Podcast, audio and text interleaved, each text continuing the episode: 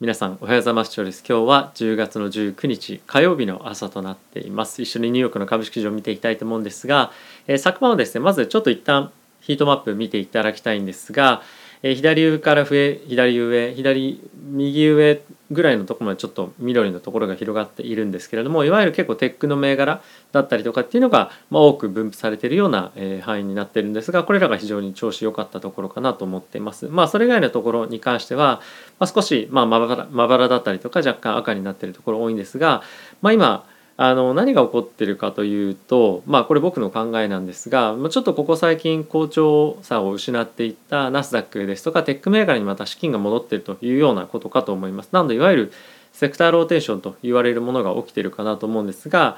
まあ、あのいわゆる別の言い方をすると、まあ、マーケットとして、まあ、そんなに何も起こってないっていう状況がこのセクターローテーションというような状況かと思ってます。なので、まあ、サイクル的に好調だった銘柄からそうじゃないところにえー、少し資金を移してそれがまあ是正されたらまた資金を戻してみたいな感じでまあ今いいところからまあ悪いところというかあの全体的にパフォーマンスはいいんですけれどもまあ、あのタイミングのパフォーマンスのズレとかっていうのもあるので、まあ、その辺りを取る取りに行くためにセクターのローテーションっていうのを行っているんですけれども、まあ、単純にそれが今行われているような状況かと思っております。でまあ、今マーケット全体として非常に決算出てきている中で好調なんですよね。で約80%の企業がま高決算を出してきている市場の予想よりもいい決算を出してきているというところで、まあ、そういったまだこれから出てくるであろう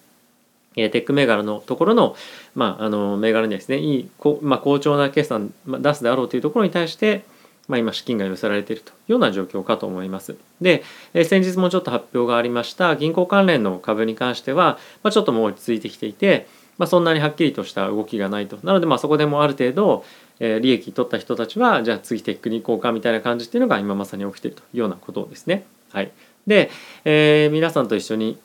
えー、ですねちょっと指数見ていきたいと思うんですがこちらですね。ダウがマイナスの 0.1%S&P500 がマイナスあプラスの0.34%ナスダックがプラスの0.84%、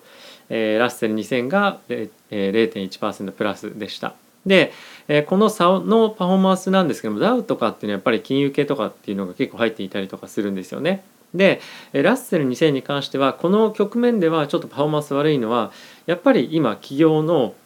底力が試されているような状況で高決算しっかりと出てくるところに資金を入れていこうというところでやっぱこのようなバランスにちょっとなってるんじゃないかなと思っております。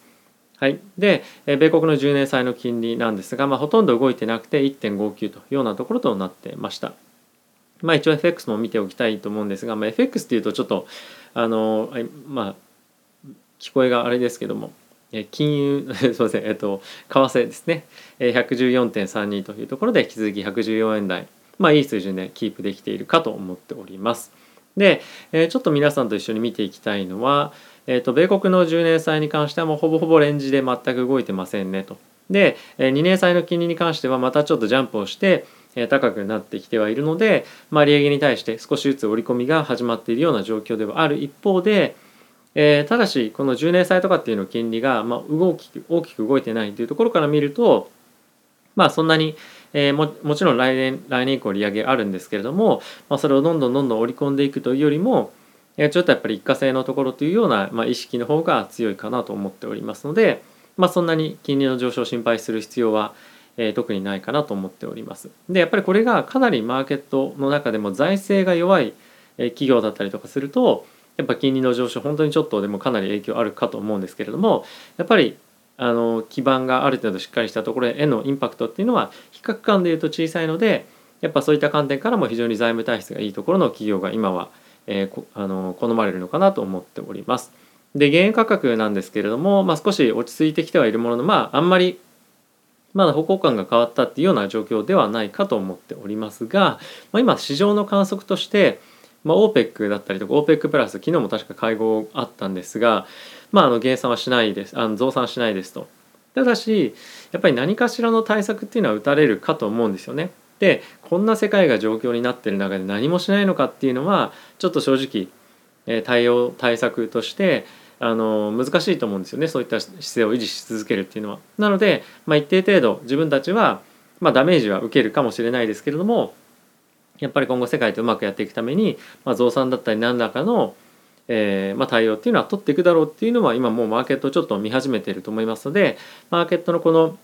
原油価格の上昇っていうのが、まあ、100ドルとかっていうのは今結構注目されてますけれどもあの急激な今上昇っていうのはちょっと起き起こりづらい状況にはなっているかなと思いますのでちょっと一旦この辺りの警戒感はかなり今薄れているかと思います。でそれに加えて今天然ガスですねに関しては昨日6%超約7%ぐらい下落してましたけれどもこれあたりやっぱりロシアの今後、歩み寄りっていうところが見られるでしょうというところで大きく落ち着いてきている状況かと思います。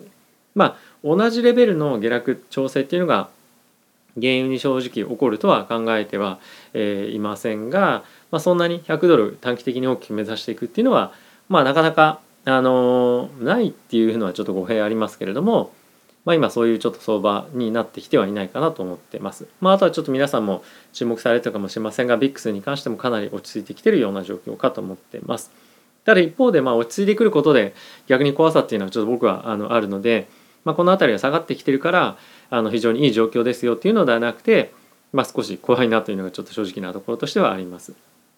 えあとは皆さんもご注目されてるかもしれませんがビットコインに関しては ETF 承認されましたけれども、まあ、その後はそんなに大きく動いてないので、まあ、火曜日、えっとまあ、今晩ですね、えー、上場されますけれどもそこにどれぐらいの資金の流入があるか、まあ、この辺り注目をしていきたいポイントかと思っております。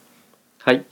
あとですね、まあ、個別株で見ていきたいものに関しては、まあ、ちょっとテスラですかね。テスラの本当に好調さっていうのがあの際立っていて決算というのはもうすぐ出てくるあのタイミングでもありますけれども、まあ、この辺りはどういう決算出すのか。でかつ、まあ、そこで新たにいろんな今後の展開というのも発表というのも決算あの決算説明会先日あったので新しいものっていうのは出てくるか分かりませんが、まあ、今後のあの成長性の予測の変更とかっていうところもあるかもしれませんし、まあ、いろいろとえー、まずはいい決算出てからあのその先に何が出てくるか注目をしていきたいと思っております。はい、あとはですね、まあ、個別銘柄に関してはこれぐらいなんですちょっとニュースを後ほどカバーしていきながらあのこの銘柄今ちょっと注目なんじゃないかっていうところをちょっとあの皆さんにご紹介をしたいと思っております。はい、でここからニュース見ていきたいと思うんですがその前にですねもしよろしければこのチャンネルいつも見てくださってる方やえー、チャンネルのサポートしてくださってもいいですよという方がいらっしゃいましたらチャンネル登録やあとはベルボタンも押していただけると非常にありがたいです。よろしくお願いいたします。では、えー、まずはウォール・ストリート・ジャーナルの方から見ていきたいと思うんですが、まあ、昨日はそんなに大きくいろいろと、まあ、影響はなかったんですよね。まあ、インパクトのあるものからちょっと見ていきたいと思うんですが、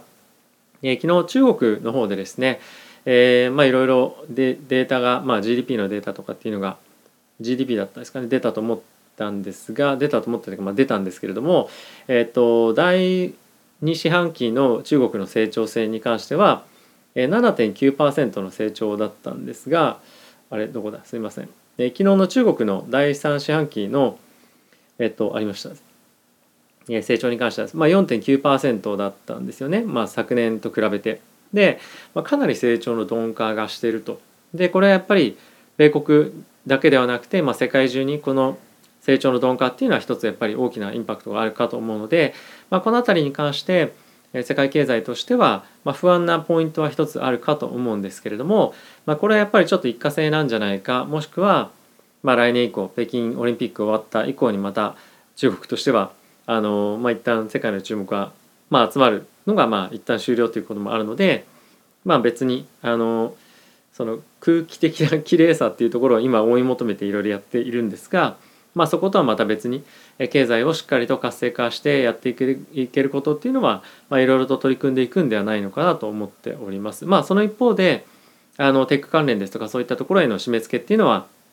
まあ、継続して行われていくと思うので、まあ、その辺りのバランスをいかに取っていくかっていうところが、まあ、中国に関しては注目されているかなと思ってます。まあ、ちょっとこの辺りはかなり判断難しいので引き続き中国銘柄投資は、えー、控えていこうかなと思っております。はい。まあ、あとはちょっと中身見ませんが、えー、MacBook Pro の、えーまあ、発表だったりとか、まあとは AirPods ですね。新しいものを発表されてました。で、えー、M1 チップここ最近非常に Apple の方は注目されてましたけれども、まあ、新しいですね自社開発のチップというのを開発をして、えー、もう来週ぐらいには出荷開始するということらしいです。でこれがまあどれぐらい売れるかっていうのが、まあ、Apple の株価に大きく影響してくるかと思うんですけれども、まあ、今回久しぶりの例えば AirPods Pro とか AirPods あたりっていうのも結構売れるんじゃないかなと正直思っていて、まあ、あのだから株価がどうこうとかっていう話じゃなくて、まあ、僕も自分自身もちょっと買いたいなっていうのもあの今思ってる状況ではありますと。はいまあ、ウォール・ストリート・ジャーナルはこの辺でいいかと思うんですけれどもあとはですねロイターの方から出ていたのがあのアメリカがですね対外的にワクチンをしていれば旅行者を受け入れますよというニュース先日ありましたけれども、まあ、それによってアメリカへのえ旅行への今検索っていうのが48%すでに増加をしているというようなことらしいです。で、え渡航規制の解除も、まあ、あってでかつ、まこのクリスマスだったりとかその年末年始の休暇、まあ、年末年始というか、まあ、クリスマス関係のあのあのなんていうんだ休暇ですねに対して需要がさらに高まってくるんではないかと思っております。そういったところも受けて、まあ、ちょっと Airbnb とかですねその辺りの、えーまあ、需要っていうのも今後高まっていくのかなと思うので、まあ、そういったあの、まあ、ホテル関係というか、まあ、レジャー関係でも比較的旅行に関しては回復してくる可能性はまあなきにしもあらずかなと思ってはいるんですが、まあ、飛行機に関しては僕は結構やっぱりあのポジティブに思えなくてでなぜかっていうと、まあ、ずっと歴史的にあの非常に厳しい、えーまあ、財政もそうですし、まあ、あとやっぱり政府のサポートからがないとなかなかもう成り立たない業界だと思うんですよね。今ロビー活動非常にうまくやっていてまあ、うまくというか雇われてる人がかなり多いので飛行機産業っていうのは政府から非常にサポート手厚いですよねやっぱそういうのがないと生きていけない業界なので、まあ、その辺りあの株価が伸びてこようともあんまり僕はちょっとそこに資金が入れるっていうのはあのまだ避けたいなと思っています。まあ、その一方であのこのホテル産業を、まあ、ぶち壊すような Airbnb っていうのは今後引き続き、えー、伸びていく業界なんじゃないかなとは思ったりもするので。まあ、この辺りはあの入れていくのであればそういったところを見ていきたいなとは思ってはいます。はい、でブルームバーグの方の記事をちょっと見ていきたいと思うんですけれどもまあいろいろ今日もある中でそんなにあの全部取り上げられないので一つ選ぶとすると今またイギリスでですねあの非常にたくさんの、えー、コロナ感染者っていうのが、えー、出てきていてデルタプラスミューテーションデルタプラスの、えーまあ、変異株デルタプラスっていうものが非常に注目を集めてますと。で、えー、これはですねちょっと気になるポイントとして以前